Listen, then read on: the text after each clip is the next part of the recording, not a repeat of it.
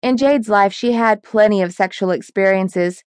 She grew up in an extremely religious home where sex was something only to be done between a man and a woman.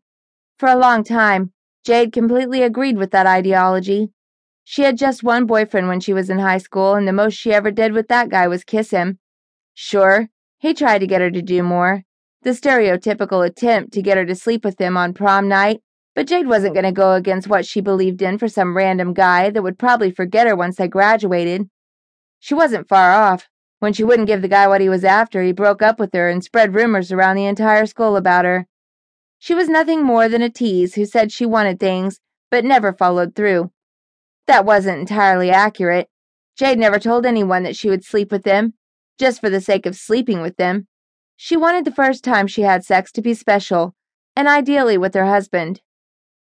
After she graduated from high school and entered college, she started dating a bit more, and more often than not, the guys broke up with her once they found out she wouldn't put out. It confused the hell out of most guys, Jade was a woman that men and women alike stared at when they saw her anywhere. She had long jet black hair that fell down to her ass, and she had the most amazing sapphire blue eyes that most people had ever seen, with eyelashes that were so long and thick people assumed they were fake.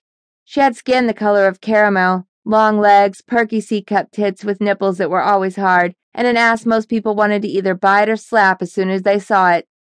There was nothing about her appearance that didn't make people take a second or even third look. She was perfect in so many ways, physically, that most people had no desire to find out what her personality was like because all they wanted to do was get her into bed. During her freshman year of college, she met a girl named Tammy. Tammy was a plain looking girl by most people's standards. She had an average body, big tits, and shoulder length brown hair. She wasn't ugly. She simply wasn't the kind of girl most men wanted in their bed. Jade thought it was ironic that the women most men wouldn't want to sleep with was exactly the woman that they ended up with in bed,